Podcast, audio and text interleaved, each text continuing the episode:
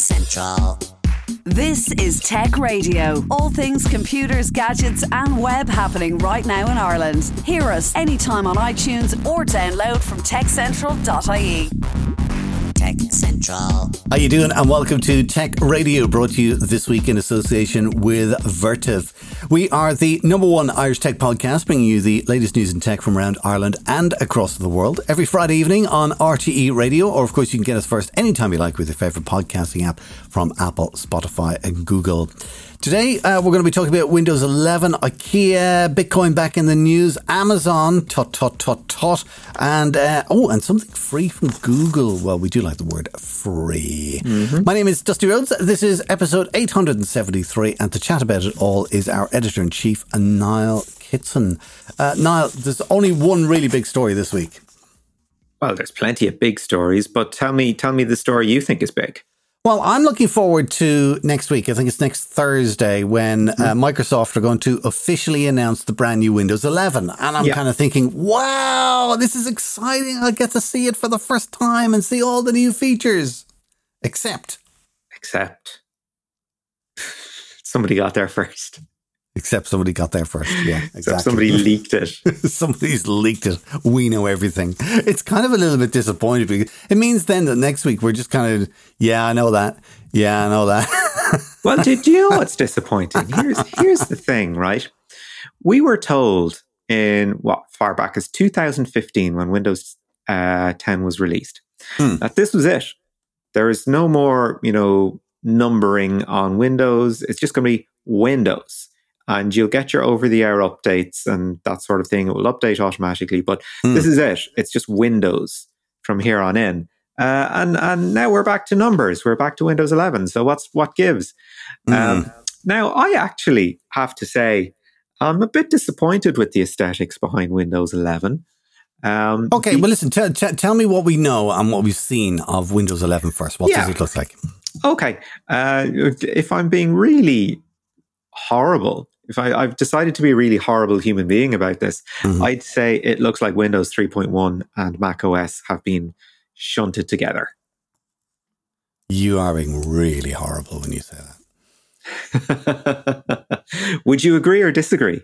No, I disagree. I, I, don't think so. I think it looks a little bit more like Mac OS. The, the most obvious thing I think uh, with Windows 11 is that they have um, centered the uh, the start bar, so you've got all yeah. your most used icons and everything in the middle at the bottom of the screen, which is generally where you'll find these things on Mac.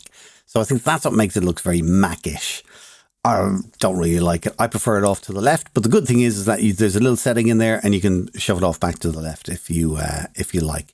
Um, unlike a Mac, uh, when you do click on the start bar, it will kind of a little bit like the start bar at the moment, will fill up most of the screen, but it has three sections now. So the top section will be your apps or your most used apps. Uh, then underneath that, you've got your recent docs or your recent apps. And then underneath that, you've got your own shortcuts. Mm, yeah. And I think they do that. Uh, uh, there's some nice effects on and stuff like that, and rounded corners. And it just makes, do you know what? It looks like a refresh rather than a new Windows 11. Yeah. Well, see, here's the thing I quite like Microsoft's sort of Angular uh, UI at the moment. Mm. I, I, always thought it was a, a, nice antidote to Apple with their with their curves. Uh, mm. Microsoft with its sort of flatter angle, uh, kind of enjoy that. I have to say, I do enjoy how Windows 10 looks. Mm. personally, I have the taskbar up the top of my screen uh, to have it at, at eye level. That's what that's what I like. Um, so I will be doing the exact same with uh, with, with Windows 11 and when I get it. Um, yeah, I'm just not a huge fan of the centered icons. I, there's also apparently going to be a greater emphasis on widgets. Uh, mm. you, you remember widgets, don't you? You you I, remember back to Windows Vista when widgets were a thing. Oh uh, yeah. Um, I don't know if they'll take off again. Uh, I think they'll make a better job of it this time. Do you know what I do like is that they've got the little uh, news and information or the news and interest thing, mm. um, which is starting to kind of roll out now, particularly if you've got uh, Windows uh, 28.2. And it's just kind of a little icon down on your taskbar, which will just show you what the current weather is. Mm, yeah. Uh, and I like that. Uh, and it took me a bit of a while to figure out how to make it un American and at least make it UK kind of Mm-hmm. news. But there's no way that I can see that you can make it kind of like Irish news, unfortunately, or if you've got particular specific interests or anything like that. But just that on its own down on, on, on the start bar, I like. Just Yeah. what the, you know, whether it's cloudy or raining and whether Mm. it's 10 degrees or 2 degrees. Yeah, yeah. Uh, yeah, I have to say, well, another thing that I saw is a lot more of this sort of dynamic content, uh, sort of updating news content in the in the background, that sort of thing, uh, and of course means that if there's room for you know dynamic content and nice pictures and nice presentation, you can be fairly sure there is going to be room for ads to be pushed at you as well. So, I, from what I can see, uh, I reckon this will be a very nifty free update but it will certainly pay for itself in the amount of advertising I think you will be exposed to. Oh, I see my teeth are barred already. I'm like a rabid dog growling. I don't want to see advertising on the operating system of my computer. I don't care whether it's Linux or whether it's Mac or whether it's. Win- I don't want to see advertising. Okay, No. so Oh, it- the thought of that is just horrid. yeah, but if there was a uh, perpetual version of Windows 11, would Uh, you pay for it if you knew you wouldn't be um, if it was ad free? yes, Right. Yes, I would rather pay for it. And I think a lot of people get their Windows when they buy their machine, and the cost is included that way. Yeah. Yeah. Uh, I don't think that Microsoft need to charge a huge amount of money for the uh, for the OS, um, because the OS is the basis of everything else. Do you know what I mean? Like for Yeah. their Office package and other software and stuff like that. Hmm. And Yeah. if they are the number one OS out there, there are other ways to make money. So, oh, the thought, oh, no, you've ruined my day now by saying that about advertising. Oh my goodness! Yeah. Um, uh, do you know what else I like? So the the center start button i- i- is there, and the way the start menu works. Round the corners, light skin. I just think that's amusing to me more than anything else. All right? because you and I have been around long enough to know that we've gone from dark mode into light mode to multicolor mode, uh, back to dark mode again is the current thing now, which really Yeah. just makes me giggle. Uh, rounded corners, um, you know, kind of very specific corners. Of, we've been there several different times of various uh, uh, variations and stuff like that. It's fashion, fashion just coming around and around. Uh, the widgets, mm, maybe, I don't know. Uh, we'll wait and see. Um, there's a nice snap actually because I use the shortcut with the Windows key and uh, the left cursor or the right cursor to be able to put two applications, one perfectly on the left hand side of my screen and one perfectly on the right hand side of my screen.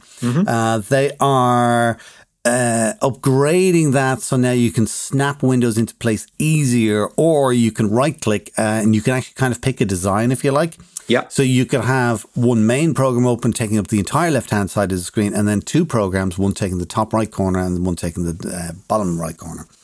That kind of a way. So that's another nice. But it's all in all, it's kind of it's like, hmm. I agree with what you say. It's like, well, why are they calling it Windows 11? Yeah.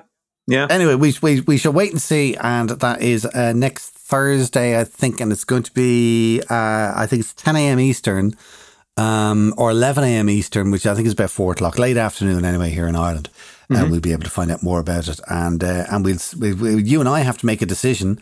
Do we want to do our podcast as normal on a Thursday, or are we going to watch this thing and then sit down on our Thursday evening when we could be enjoying glasses of champagne with our respective ladies? As we as we will we always talk do as we always do on a Thursday? on a Thursday. we worry about that afterwards. Uh, listen, uh, in the news also. Oh, sorry, uh, just about Windows. The other uh, story this week is along with that is they've announced that they're going to stop supporting Windows 10 in four years' time. This is this was another sort of um, flag that Windows 10 was not for this world uh, as a brand. Um, when the you know part one, yeah, event next week.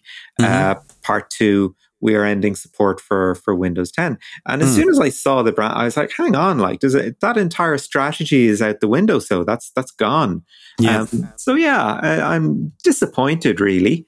Um, Uh, again, it goes it goes against their entire strategy, as we were told back in 2015. But hey, if they think it's it's not broken, doesn't require fixing, that's their Do you business. know what I would like? I think will be a good um, compromise, if you like, is Okay. if they drop the 10, okay, yeah, just that, all right, and they just call it Windows. And then Yeah. when you get into the actual version, it says Windows 11 point or whatever it's going to be. That's fine. I've Yeah. no one. Do you know what? I don't know where do you stand on the naming convention um, between numbers and names. So do you prefer, oh, I'm using Monterey, or do you prefer to say uh, I'm using uh, version 11.2? Oh, just give me a number. Yeah, Give me a number. Every time. Every time. I hate that naming um, um, thing that they do. Anyway, da, da, da. Uh, other things in the news today. Tell me all about IKEA. Naughty people.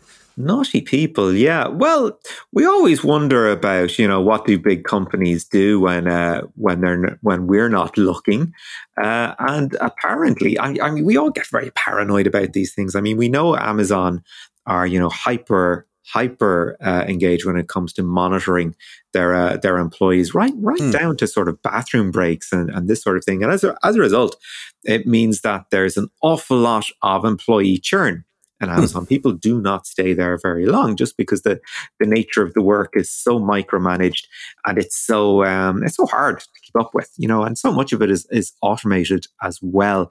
So uh, IKEA, a brand that we would have thought was you know fairly happy clappy, uh, Mhm. apparently were monitoring uh, their employees without their knowledge, um, and this is. Um, uh, an infraction of GDPR that went back to about 2012 and uh, has been pursued through the courts in France, leading to a fine of 1.1 million euros.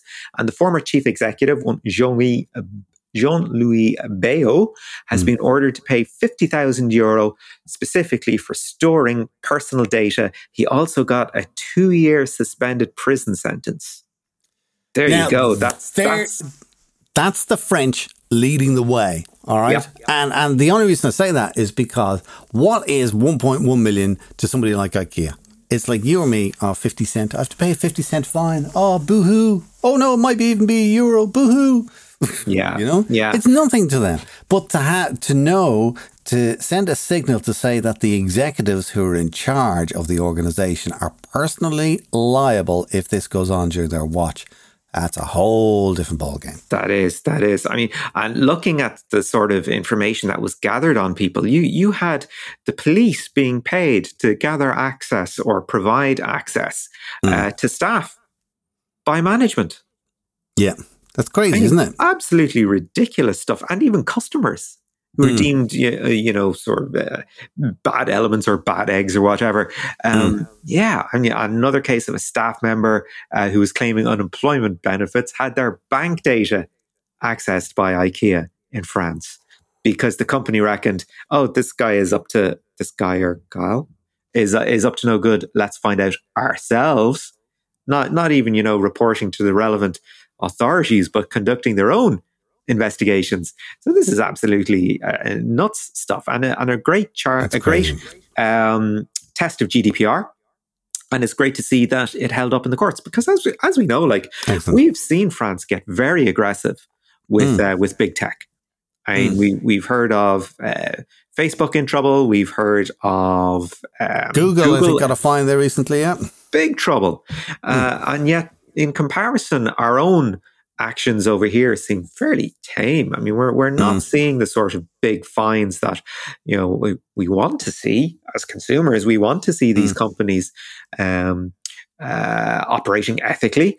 Uh, to make sure that we know exactly what is being done with the with the data they're gathering uh, about us, or even that they are gathering data about us at all. Of course, we, Mm. we have the choice under GDPR not to allow that, uh, or at least to be made aware that data is being gathered on us. So, uh, yeah, I'm I'm very happy to see fines being levied, uh, whether it's against a company in particular or a manager within the company. Yeah. Um, yeah, Yeah, and I I think that, that that is that is the case in any corporate case. In that, if the directors have been acting illegally, the directors are personally liable. yes, Um, th- th- so that's it. Uh, anyway, that uh, we're getting into company law there. Uh, elsewhere in the news today now, NFT, this uh, what non fungible token um, uh, thingy. token. Um, a very interesting person has decided to take one of these and sell something very interesting. Yeah, that, Tim- uh, Tim Berners-Lee. would be interested in. Yeah, Tim Berners Lee has made a non fungible token of Objective C, Mm-hmm. um, uh, which is sort of the, the basis of the of the internet as as we know it today. Um, and he's decided he's going to sell the whole thing, the the original, if you will, uh, Objective C. That's the kind of thing I can see Elon Musk buying. Ooh.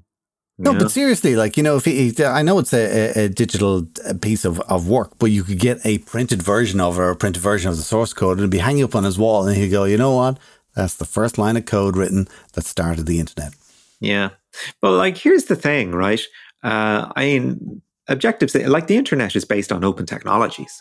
So all you're doing is, bu- well, all you're doing, this is the thing with non fungible tokens. It's like you're buying the thing with the stamp of authority that says this is the original thing. Yeah. You are buying the original. Not Yeah. so much that you can't use it or anything like that, but it's like this is ground zero, and I say so because I am person X. You see, now you're back into copyright, okay, and who owns it, okay? I think the NFTs are quite good in that you say this is the original piece of work and this is the owner of that original piece of work, okay? so yeah. that's fine. And you know, most times the owner is probably like, yeah, yeah, yeah, go on, use it. I don't, I don't mind, or it's been out there for so long, I don't mind. Whatever. I just want to be known as the owner of it. All right?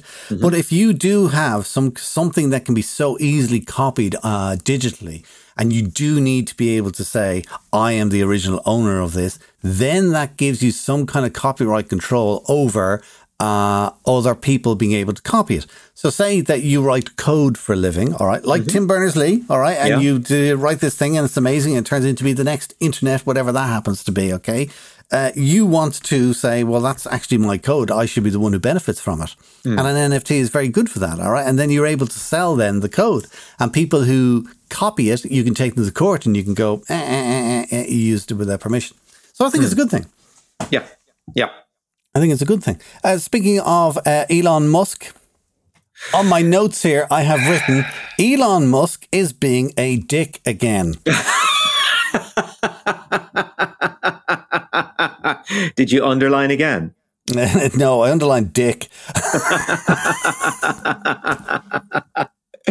Go on, fill us in. Okay, right. Uh, you remember a couple of weeks ago, uh, Elon Musk said, "Okay, that's it. We're not taking Bitcoin uh, as currency uh, for uh, buying Tesla cars because the uh, amount of energy being used, being sucked up to create a more Bitcoin, it's just it's bad for the planet. It's bad for the environment, um, and you know it's kind of the the the inflation on Bitcoin is is just ridiculous. It's outside Mm. the, the reach of normal human beings. So therefore, uh, I'm pulling support for Bitcoin. Um, that's it.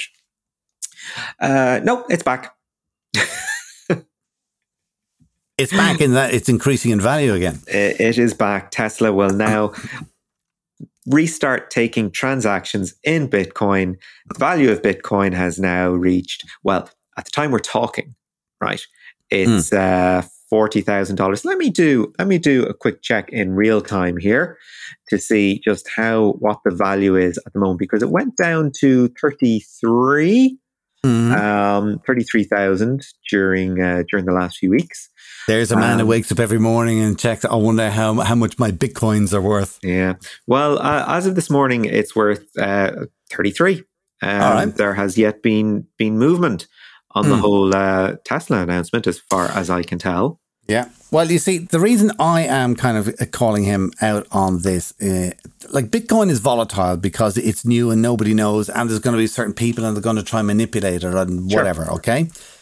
Elon Musk single handedly turned around last, I think, February and went, This is great. We're going to start taking uh, payments in Bitcoin and we're going to put 15 billion or whatever it was in, in, into Bitcoin ourselves. Okay. Yeah. And everybody went, "Oh my god, that's a sign. That's that's a huge pat in the back for Bitcoin. I'm going to invest." And that's when, you know, the price of it, which had already doubled or trebled, continued to to go up uh, to un, unbelievable heights. All right. Then um, Elon kind of just turned around then and went, ah, do you know what? Ah, it takes a lot of energy to make these things. Do you know what? We're not going to take uh, Bitcoin uh, to pay for your cars anymore. We, we don't support it anymore. And then the value just. Whoop.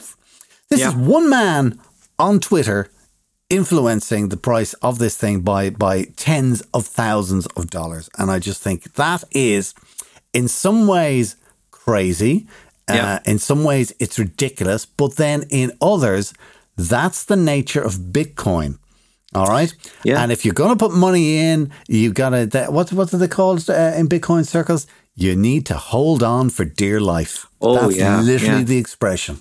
Like a year ago, right? Bitcoin was worth less than nine and a half thousand dollars. Yep.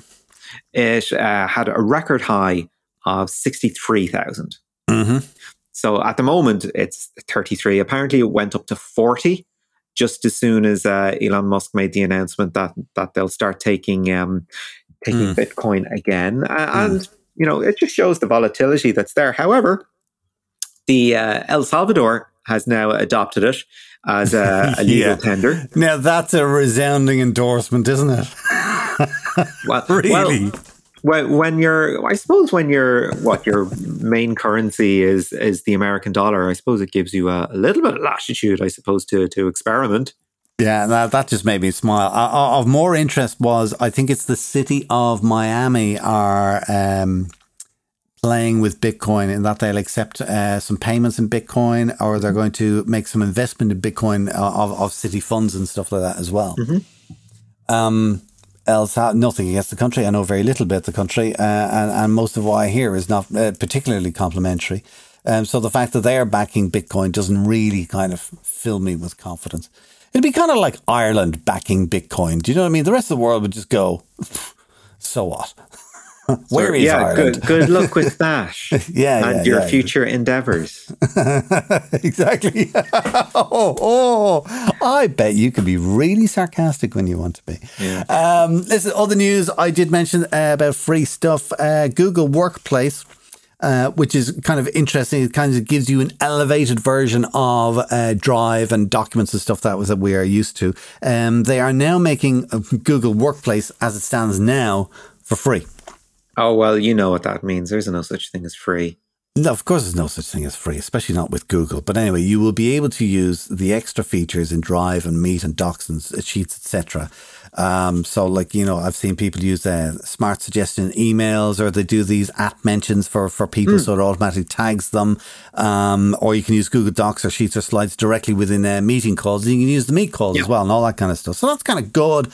Um, and it all integrates with Google Chat as well, which is kind of getting more and more like Slack. So you're able to, you know, kind of keep everything together uh, work-wise. So that's good. But of course, um, I don't know what they're calling it, but there's going to be like a Google Workplace Plus Plus Of, of, with even of course. with even more features. where, where where I imagine yeah, it's usually you know the the carrot on these things is like Hmm. extra storage or something like that. You know, uh, personally, we use Google, Google Mm-hmm. Um, All the apps are there; they're all great.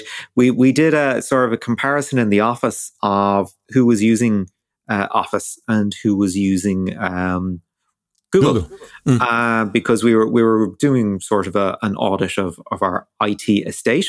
Mhm. And I just moved over uh, to Google, and just uh, as soon as we brought it in, I was like, okay, Docs, that's fine. Um, Drive, yeah, all excellent. We're moving our surveys to Google Forms because we weren't getting any additional real functionality that that we felt required paying thousands for uh, uh, a Another year. provider, yeah. Yeah.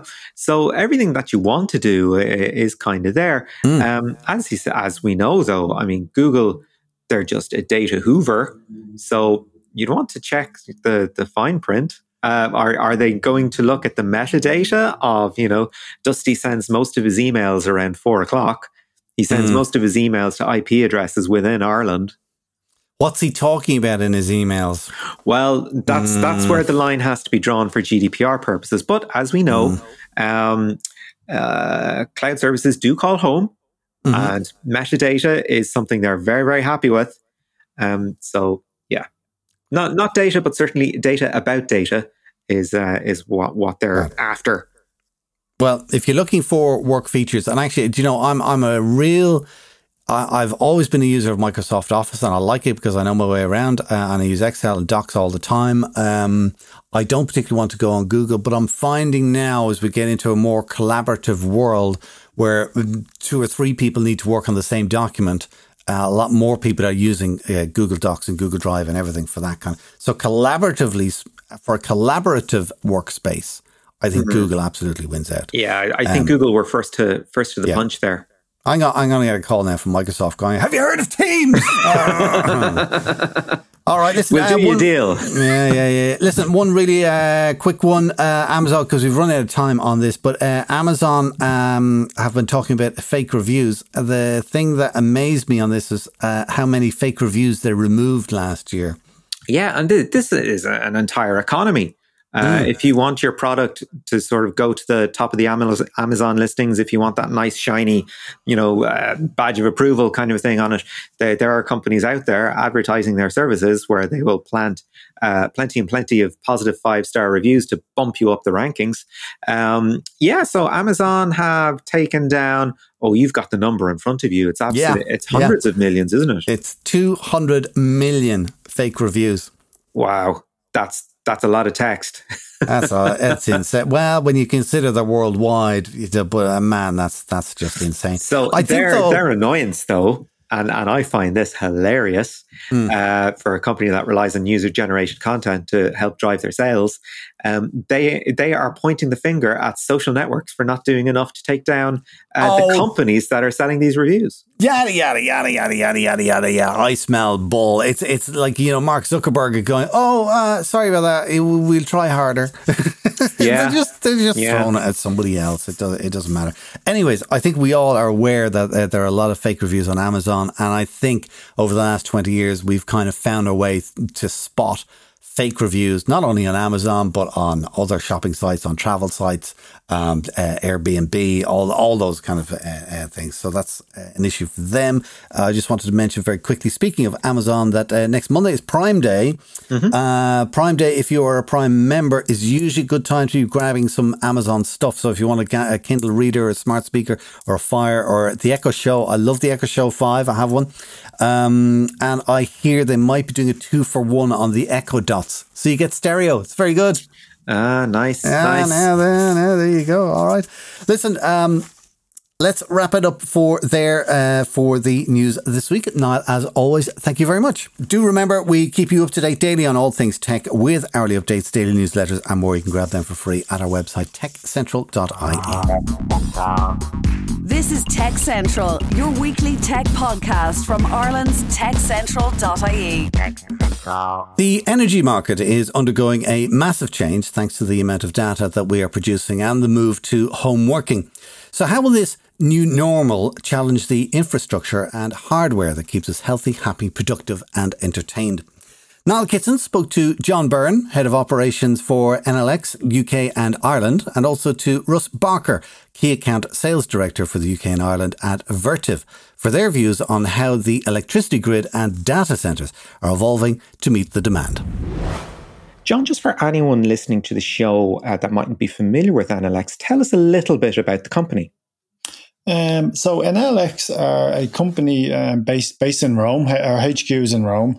Um, we have offices uh, globally, um, and I, I work out of the, the Dublin office and um, primarily focused uh, on the UK and Irish markets.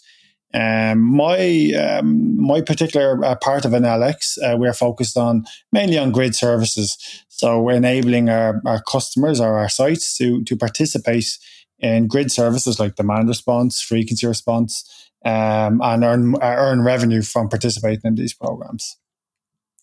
So there's a very important reason why we're talking about uh, the grid today, and one of which is to do with uh, a discussion happening at European level, but also as it's been such a fascinating and unprecedented year. And I guess the energy market has had to shift uh, in line with the demands that have been placed on the on the grid with this move towards home working.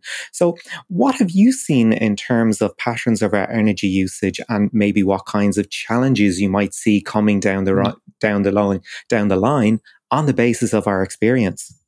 Yeah, yes, indeed. No, that's correct. Um, there's there's certainly been a move uh, towards remote working and, and cloud services, um, and it's you know it, it, appears to be changing the energy market um, as we know it.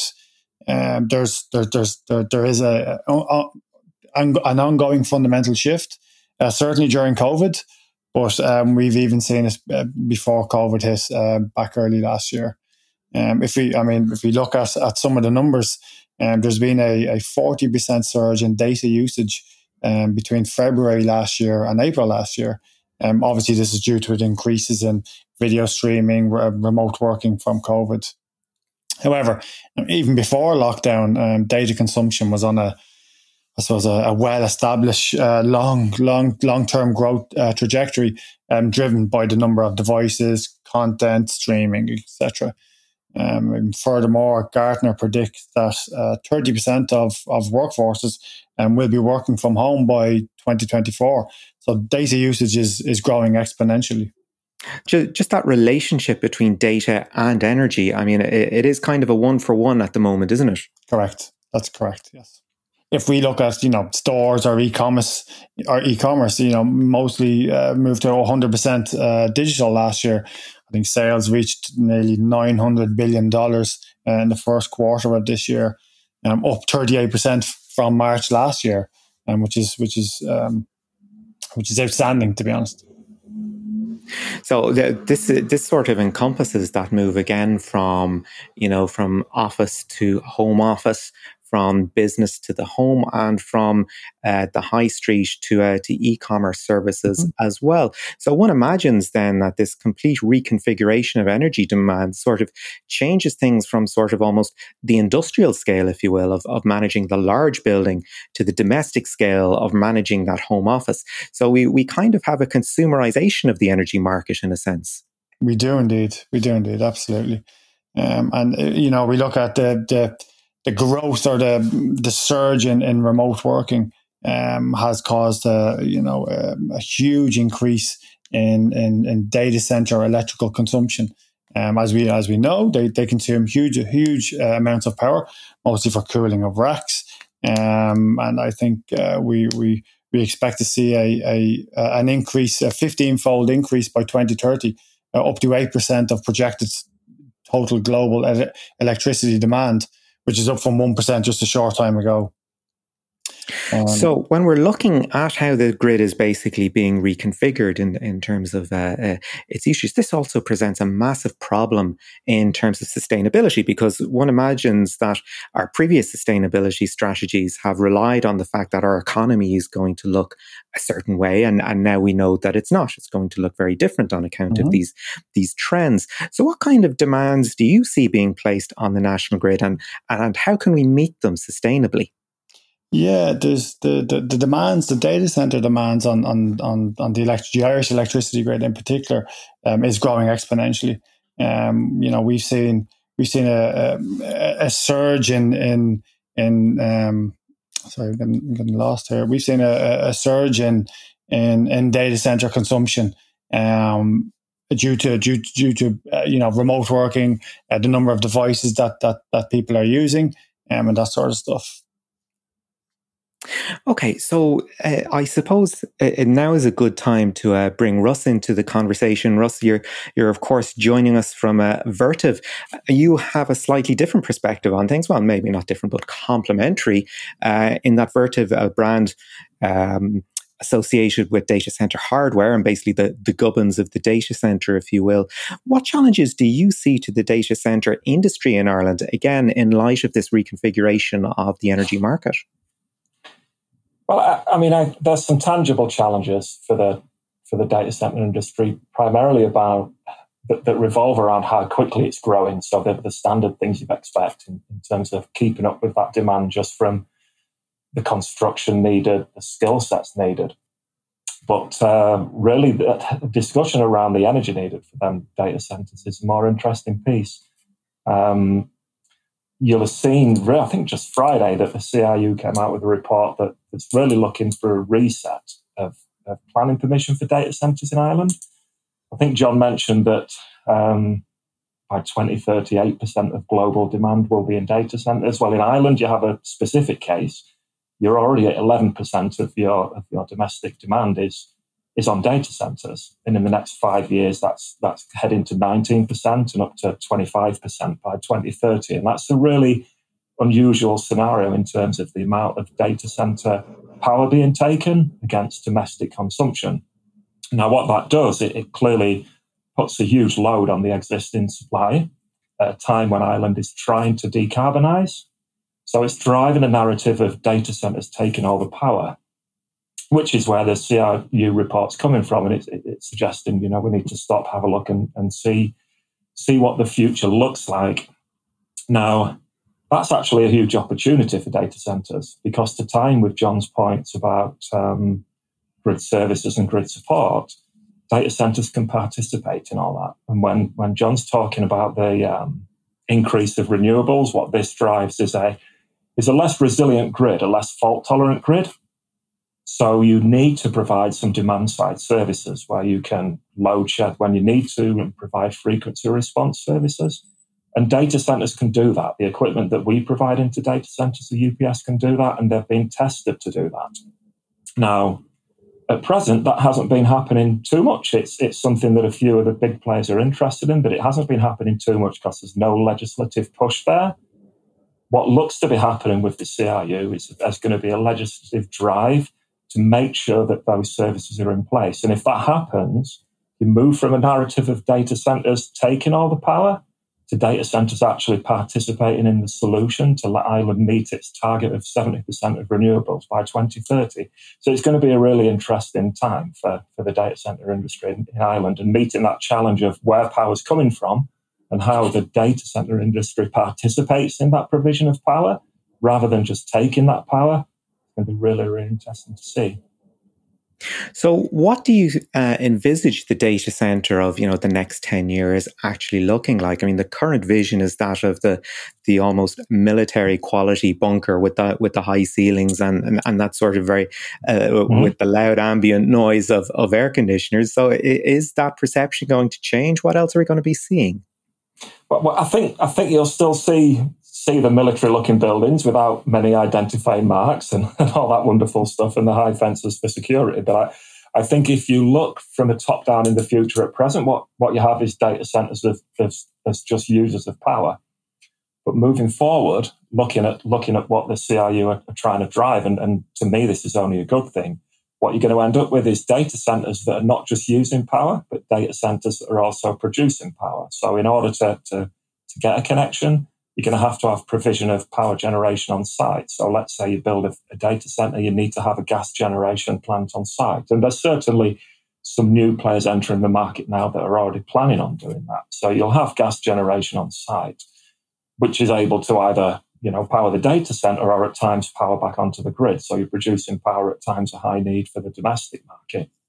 Um, what you will also have is more interaction with the grid. So the UPS that we provide and the facilities that Enel provide allow, allow us to provide frequency response services within hundreds of milliseconds. So this is not something that you can do by just removing demand. It has to be permanently connected and available.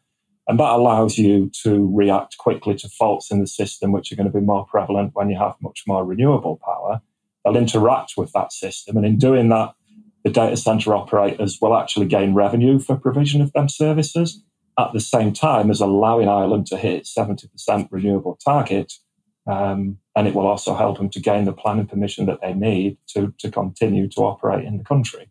So from a top down, you'll begin to see a data center more as a, as a complete energy center. And it kind of ties into your point about what's going to happen in the home. I mean, I guess, I guess we, at, at some point, we will all have solar potentially. We will all have some some energy storage on site in the garage that's feeding in from that solar to, to charge his car outside. It's really that sort of move away from a centralized energy service to one where it's much more distributed to provide a little bit more tolerance and a little a few more options for the for the network providers. John, just to bring you in on that point there of you know us becoming energy uh, producers as well as consumers of energy, are you seeing this becoming the norm uh, in various other cities around Europe? Because this is sort of the great hope that you know you will have your solar power on your solar panel on your roof, and you'll be able to power your home, and you'll be able to sell the excess back into the grid to what extent is this uh, actually realistic? And are, is this a, a, legitimate style of energy economy, or should people be looking at you know saving pennies over making pounds on this kind of thing? Yeah, there, we we've certainly seen a, a change from the old style one way street that the electrical the electrical system typically was. It's much more of a two way street now, Niall, where you can you can consume energy and you can potentially give back to the grid.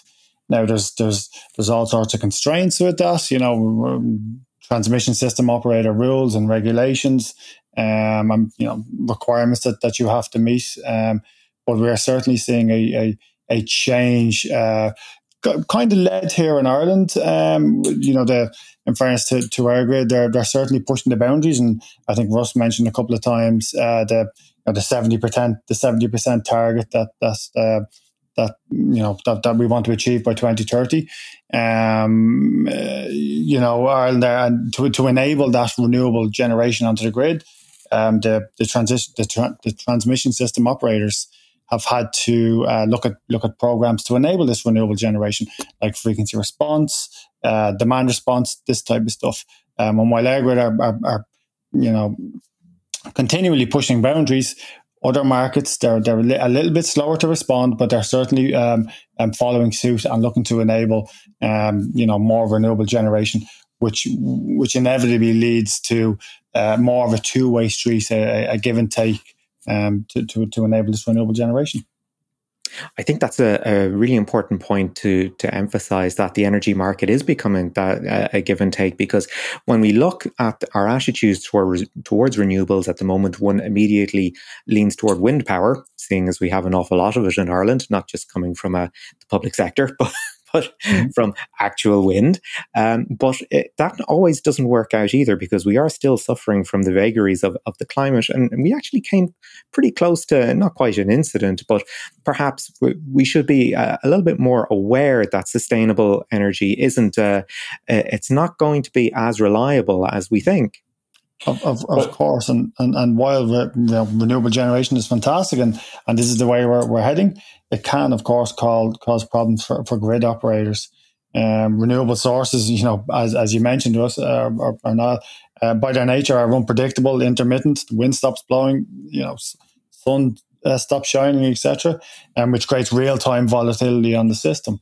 Um, and you know, this volatility puts the stability of the energy supply for us all um, at risk. And this is where we see programs like you know frequency response, static frequency response, dynamic frequency response using um, UPS systems uh, come into play where you know we will we, we will Enel X and, and and company like Vertiv will will in real time you know millisecond uh, type time frame monitor uh, the grid frequency and alter a site's electrical consumption based on what the grid frequency is. So almost like a real time tracking of the grid frequency and altering a site like like like a large data center, altering their energy consumption to match what the frequency is.